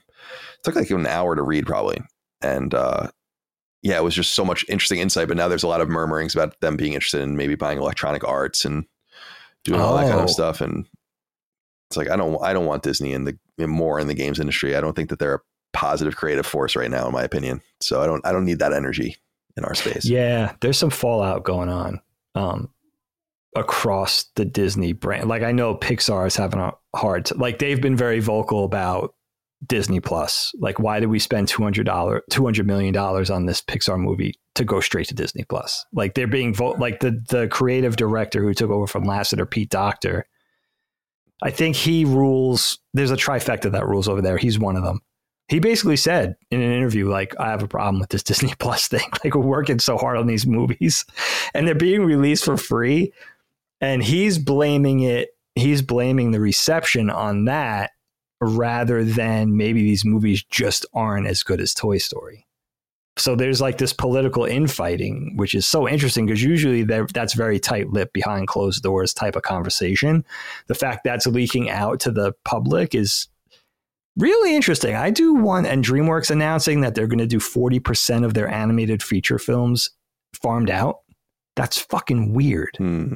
You know, that was usually a thing like you do a DreamWorks movie in house, you do a Disney movie in house it's a feature film. Yeah, they're doing you know? they're doing what video game publishers would call second party arrangements now, right? Where it's like subcontracting. You, yeah, you subcontract and own the IP and have someone else do it for you. And yeah, that's a tale as old as time in video games. And sometimes comes a lot of great the greatest games of all time are second party, but um, it does seem to to diminish the brand. That's why you know, for instance, with PlayStation, I just don't want them to expand very much more because you you lose sight of what that is. As Nintendo said, you cannot go out and buy Nintendo, and I think that that was a very insightful thing. I love that. You know, you, and sometimes you know, that's good. Like what you're describing is good for the workforce. It gives more people more jobs. But here's the problem with DreamWorks: they're not farming it out to American studios. So American animators are fucked. You know, so that stuff that was going to be done in Los Angeles, let's say, it's going to be farmed out. It's great for the Canadian animators or the Korean animators, or you know, Brazil is another rising force in animation. But you know, where what's going to happen to the American animators? it's going to be nothing left. Yeah, true enough. So yeah, another conversation for another time. My friend. Indeed, friend. my friend. Well, I appreciate your time today, Dave. Do you want to end with a dad joke like we usually do? I do. I have a perfect one from our friend. I know he's your friend too, James, coming through to us on Twitter. I still call it Twitter. Do you call it X or Twitter? Twitter. I'll, it's the same. I, I mean, I not to offend anyone, but I it took me five years or more to start calling the Washington football team the Washington football team instead of the Redskins. So, and I still sometimes call them the Redskins just out of so it's going to be Twitter for at um, least the next five or 10 years, probably. It's hard. That's a hard one, the Twitter thing. Anyway, coming to us on social media. How's that? James says this, Kyle. My brother accused me of stealing clothes, and I nearly shit his pants. Very funny. I like that one. I love that one. Immediately when he sent it, I said, I'm using it. That's in. My one friend, my favorites appreciate your time today. Oh yeah, it was fun. Thank appreciate you for everyone out there. Thank well. you for doing it. Yeah, no, no problem. RoboCop, we're getting it done early so we can open ourselves up this week to get some last minute things done. So I appreciate your mm-hmm. moving your schedule around, and uh, we'll be back. We'll, I know people are wanting us to get back to games. We'll get back to them in short order. Probably not the next episode, but maybe the next the episode after that. We'll get back yeah, into that game. sounds like a good plan. Maybe do Final Fantasy four or something. But um, all right, my friend. In the meantime, Dig, be well. My you best too. to you and yours. Yeah, thank you. Same. See uh, you soon. Yeah, very soon. And uh, thank you all uh, out there for your love, kindness, and support of all things Last Stand Media. Patreon.com slash Last Stand Media. Merch, laststandmedia.store. Time to go. We'll see you next time. Until then, goodbye. Knockback, a retro and nostalgia podcast, is a product and trademark of Last Stand Media and Colin's Last Stand LLC, and is recorded from Central Virginia and the Philadelphia suburbs, USA. The show was conceived by and is produced by me, Colin Moriarty. My co host is Dagan Moriarty. Knockback's executive producer is Dustin Furman, and the show is edited by associate producer Ben Smith. All of Last Stand's theme music is by Ramon Narvaez. As you know, all of Last Stand Media's shows, including Knockback, are fan-funded on Patreon at patreon.com slash laststandmedia. The following names are at the producer support level or higher on Patreon, and we're grateful for your kindness and generosity. William Holbert, Ross Marenko, Miguel A. Brewer, Morgan Ashley, Azan, Michael Vecchio, SL the FMA, Daniel Diamore, Brad Cooley, Jeremy Key, Patrick Leslie, Malachi Wall, Dave Cowell, Donald John Vader, Stephen Innerfield, Kyle Johnson, Enucleator, Daniel Beresford, Brian Williamson, Jorge Padua, Vance Cody, Rallo, Mr. Ayub, Casey Raymond, Denny Sniper Teeth, Extian, Magic Marker 215, Adam Tabiat, Jordan Vallet, Ross R. Lowe, Kevin Hawley, Hugo Delagia, Austin Lipka, Paul Warren, Harold Eustache, Will Williams, Dino Roar, Nichols Renaud, Shane Breck, Sean Llewellyn, Michael Mash Potato, Sweaty Magic, Nate Izod, Hargeet Chani, Ellis, Albion, Josh Sullinger, Andrew Roman, Jacob Donovan, Dark Archer SC, My Name is Mayo, Jason Arzon, Sean Hatfield, Christopher Knock, Ryan Daly, Grayson Maxwell, Cody Woodall, Steve Stompy, Sorta Serious Gaming, Mark Arnold, Whiskeyson, Zia Parrick, Sean Miles, Relentless Rex, Alan Tuniak, Dustin Klingman, Christian R., Jad Rita, Patrick Skipper, Jacob Hancock, Luke Aldersley, Dustin Graff, Zach Cohen, Peyton Stone, Fozzie Fuzzy Bear, Michael Buffle, Dan Root, Asak Paredes, Talisman, Christopher Morgan, Randall Halsey, Dio or Die, T-Bone 007, Josh Godfrey, Kalike Souza, Betty Ann Moriarty, Travis, Joe, Ross Chandler, H-Trons, Antonio C., Ryan, Jay Getter, Bjorn Campbell, Theo, Jeff Mercado, Gregory Slavinsky, Jordan Gale, Of Fortuna, John Zile, Boots, Tyler Brown, Megadet, Poot, Gavin Newland, Alex Lapierre, Saul Balcazar, Raul Melendez, Matt Flowers, Kinnums, Joseph Baker, Kendrick Caius, Jimmy Rodriguez, Rockin' Ace, Dave Alvarez, Will Hernandez, Chris Galvin, Adam Hall, Mason Cadillac, Ali Fritz, Anthony Marola, Sagib Alam, Kyle Hagel, Colin Love, Daryl E. Naiman, Toby Ryland, Stewie108, Andy Miller, Patrick Montgomery, Richter86, Derek Wechter, Barrett Boswell, Christopher DeVio, Chris Morton, Joel Holcomb, Johnny Waffles, Roto24, Jonathan Coates, Logan Sharp, Sean Mason, Josh Gravlick, Jordan Town, Brian Chand, Organic Produce, Carlos Algarit, Mike Menzel, Richard Hebert III, Miranda Grubba, Juice, Martin Beck, Jerome Jerome Ferreira, Joey Andrzejczyk, Nathan R., Joe McPartlin, Gary Cavallo, Christopher Moore, Jacob Bell, Dennis Uzel, Lou and Ray Loper, Jonathan Cortez, John Schultz, Tom Quinn, Anton K., Alan Trembley, Ryan T. Mandel, Pork and Beans, Jean-Francois Forzi, Tony Zuniga, Robbie Hensley, Shane Miller, Alex Cabrera, Corey Dustin, Hugo's Desk, Peter Reynolds, Anthony Vasquez, Adam Kinniston, William O'Carroll, Bo, Jorge Pal, Cannonball Jones, Thomas Sablin, Phil Crone, Throw 7, Adam Nix, Josh McKinney, Michael Gates, Alexander Scott Gates, Ryan Robertson, Sean Chandler, Lockmore, Gio Corsi, Joey Gondoliger, Alex Moniz, Gerald Pennington, Justin Payne, Justin Wagaman, Austin Riley, Paul Joyce, Alan Hopkins, Chad Lewis, Enrique Perez, Joshua Smallwood, Shane Rayum, Don Lee, John Cordero, Ashley Carlson, Marius Garson Peterson, Tyler Harris, Kyle Martin, Mad Mock Media, Bull Burkholtz, and Jonathan Rice. Everybody in your crew identifies as either Big Mac Burger, McNuggets, or McCrispy Sandwich, but you're the filet fish Sandwich all day. That crispy fish, that savory tartar sauce, that melty cheese, that pillowy bun. Yeah, you get it every time. And if you love the filet of fish, right now you can catch two of the classics you love for just $6. Limited time only. Price and participation may vary. Cannot be combined with any other offer. Single item at regular price. Ba da ba ba ba.